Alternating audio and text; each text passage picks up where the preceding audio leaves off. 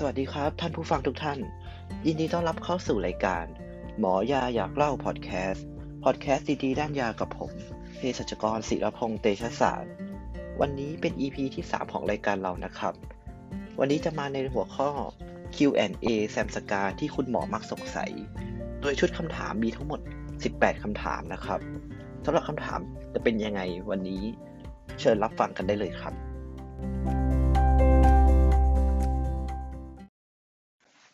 ครับสำหรับคำถามแรกที่คุณหมอมักมีข้อสงสัยนะครับ เรามาดูกันเลยนะครับคำถามแรกที่คุณหมอถามนะครับ มีอยู่ว่าเราจะใช้แซมสกาแค่ 2-3 วัน พอคนไข้น้ำออกเยอะ ก็สามารถจะหยุดแซมสกาเลยได้หรือไม่นะครับคำถามนี้นะครับ ก็จะมีคำตอบด้วยกันอยู่ 2 ด้านนะครับ ในด้าน efficacy แล้วก็ในด้าน safety นะครับอย่างในด้าน efficacy นะครับ ก็จะตอบคุณหมอไปว่า การให้แซมสกาต่ออย่างน้อยสักหนึ่งอาทิตย์ครับอาจารย์ จะช่วยปรับสมดุลในเรื่องของฮีโมไดนามิกให้กับคนไข้ และที่ดูเหมือนว่าน้ำจะออกเยอะแล้ว แต่ในบางครั้งยังคงมีน้ำส่วนหนึ่งครับ ที่ยังเหลือค้างอยู่ตามออร์แกนต่างๆ อยู่ การให้ยาต่อจะช่วยดึงน้ำส่วนที่เหลือออกมาได้มากขึ้น และจากข้อมูลใน PMS นะครับ อาการต่างๆ จะดีขึ้นมากกว่า 50%เมื่อให้ยาต่อเนื่องอย่างน้อย 1 สัปดาห์นะครับ สำหรับในแง่ของ Safety ครับก็จะให้คำตอบในแง่ของการให้ยาต่อไม่ได้ทำให้ระดับซีรัมโซเดียมนั้นเพิ่มสูงมากขึ้น แต่มันจะเมนเทนอยู่ในระดับ normalize นะครับทำให้อาจารย์ไม่ต้องกังวลว่าการให้ชันสกาต่อเนื่องเป็นระยะเวลายาวครับจะเกิดไฮเปอร์เนทีเมียได้ อันนี้ก็จะเป็นข้อมูลจาก PMS study นะครับคำถามถัดมานะครับ ข้อที่2แซนสกาเป็นยาที่ดีนะ แต่ว่าราคายาแพงมากครับผม อันนี้ก็จะเป็นคำถามที่เจอเยอะในที่คุณหมอถามถามกันมานะครับสำหรับการแฮนเดิลปัญหายาแพงนะครับ ทางผู้แทนก็จะมีคำตอบนะครับ อย่างเช่นในการให้ข้อมูลนะครับว่าการให้ยาแซมสกาครับอาจารย์จะช่วยลด length of stay หรืออัตราการนอนโรงพยาบาลของคนไข้ได้ทำให้คนไข้สามารถออกจาก ICU หรือ CCU ได้เร็วขึ้น ซึ่งจะเห็นได้ชัดเจนนะครับ อย่างในโรงพยาบาลเอกชน ที่ค่าห้องในการแอดมิดต่อวันสูงเป็นหลักหมื่นบาทเลย ถ้าการให้ยาแซมสกาครับสามารถลดอัตราการนอนโรงพยาบาล หรือการนอน ICU ได้ 1-2 คืน ผมว่าก็มี cost effectiveness แล้วนะครับ ครับ นอกจากนี้การให้ยาแซมสกาอาจจะเป็นอีกออปชันหนึ่งก่อนที่คนไข้จะต้องได้รับการฟอกไตหรือทำไดอะไลซิสซึ่งน่าจะมีค่าใช้จ่ายที่มากกว่าการให้ยา Samsca รวมถึงในด้านของ quality of life ของคนไข้ที่จะดีขึ้นด้วยนะครับ อีกทั้งในเรื่องของ indirect cost อย่างเช่นในการดิฟ IV ลาซิกนะครับ เช่น ค่าใช้จ่ายในการ manage ยา ค่ารักษาไม่ว่าจะเป็นค่ารักษาพยาบาล ค่าเข็ม ค่าน้ำเกลือ หรือการที่จะให้ diuretic แบบ high dose ไปแล้ว คนไข้เกิดภาวะ complication ที่มากขึ้น อย่างเช่น ค่าไตที่แย่ลง หรือการเกิด electrolyte imbalance เหล่านี้จะเป็นปัญหาที่ตามมานะครับ ซึ่งส่งผลว่าการให้สัตการนั้นน่าจะมีประโยชน์ต่อคนไข้กลุ่มเหล่านี้นะครับ สำหรับ promo mat ที่ใช้นะครับในการให้ข้อมูลตรงนี้ก็จะเป็น Aqua on volume 3 นะครับคำถามถัดมาข้อที่ 3 นะครับ คุณหมอเคยเจอเคสที่ใช้ยา Samsca แล้ว โซเดียมขึ้นเร็วมากครับการ handle คำถามนี้นะครับ ก็จะใช้อ้างอิงจากข้อมูลของ s a l s t u d y นะครับ จะแนะนำการสตาร์ทยาที่ครึ่งเม็ดหรือว่า 7.5 มิลลิกรัมก่อน ซึ่งการเพิ่มขึ้นของโซเดียมจะ smooth มากกว่าการเริ่มที่ 15 มิลลิกรัม หรือว่าการให้ Samsca 1เม็ด และการแก้ไขนะครับ ถ้า serum sodium ขึ้นเร็วเกินไป จะแนะนำให้คนไข้ดื่มน้ำทดแทน หรือการให้สารน้ำ D5 water กรณีที่คนไข้ไม่สามารถดื่มน้ำได้นะครับ อาจารย์ไม่จำเป็นจะต้องหยุดยา แต่สามารถลดโดสลงในวันรุ่งขึ้นแทนได้ ส่วนใหญ่ serum sodium จะสูงขึ้นใน 1-3 วันแรก และหลังจากนั้นจะค่อนข้าง maintain ระดับยา serum sodium สามารถอ้างอิงได้จากข้อมูลของ SALT Study นะครับสำหรับคำถามข้อที่ 4 ครับ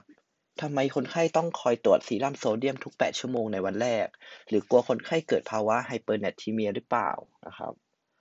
สำหรับการ handle คำถามนี้นะครับ ก็จะตอบในแง่ของเหตุผลที่ต้องเจาะ ดู serum sodium ทุก 8 ชั่วโมงในวันแรก เพราะว่าคนไข้แต่ละคนครับอาจารย์ จะมีการตอบสนองต่อยาที่แตกต่างกัน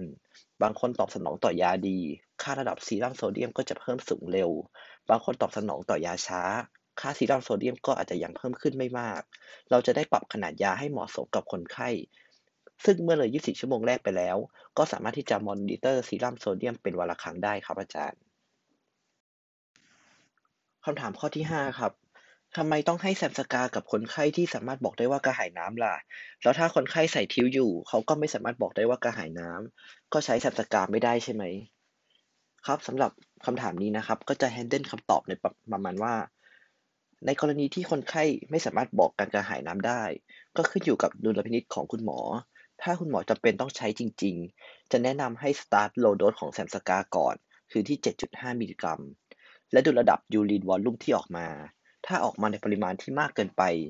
ก็อาจจะเสี่ยงที่จะเกิดระดับโซเดียมขึ้นเร็วนะครับ อาจจะต้องฟีดน้ำทดแทนหรือการให้สารน้ำกับคนไข้เพิ่มเติมนะครับคำถามข้อที่ 6 แซมสกาสามารถใช้ในเซอร์โรซิตได้หรือไม่ ครับสำหรับข้อมูลในต่างประเทศ เช่นที่ประเทศจีน มีการใช้แซมสกาในกลุ่มคนไข้เซอร์โรซิตได้นะครับ แต่เนื่องจากประเทศไทยยัง อิงข้อมูลตาม US FDA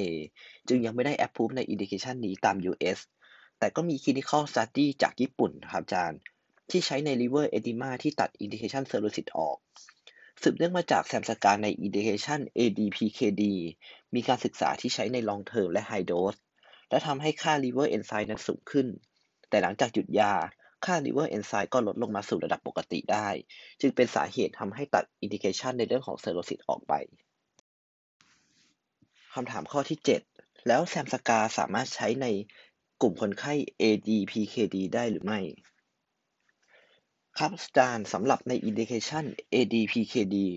ในไทยยังเป็น off label อยู่ครับ แต่ที่ญี่ปุ่นและยุโรปและ US มีการ approve ใน indication นี้แล้ว ในประเทศไทยอาจจะต้องรอระยะเวลาในการขอขึ้นทะเบียนกับออยครับคำถามข้อที่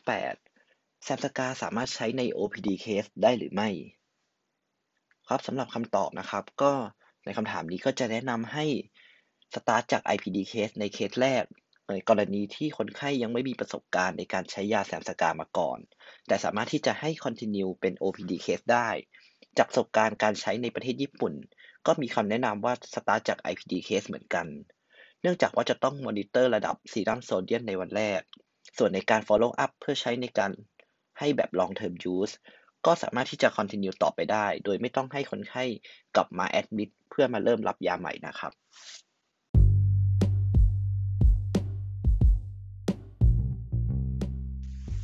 ครับสำหรับวันนี้เวลาหมดลงแล้ว สามารถติดตาม Q&A ใน EP ถัดไปกับคำถามที่เหลืออีก 9 ข้อนะครับ ใน EP ที่ 4 นะครับ วันนี้ก็ฝากกด Subscribe หมอยาอยากเล่าพอดแคสต์และกดแชร์ให้เพื่อนๆได้รับฟัง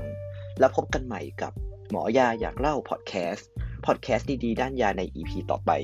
สำหรับวันนี้ สวัสดีครับ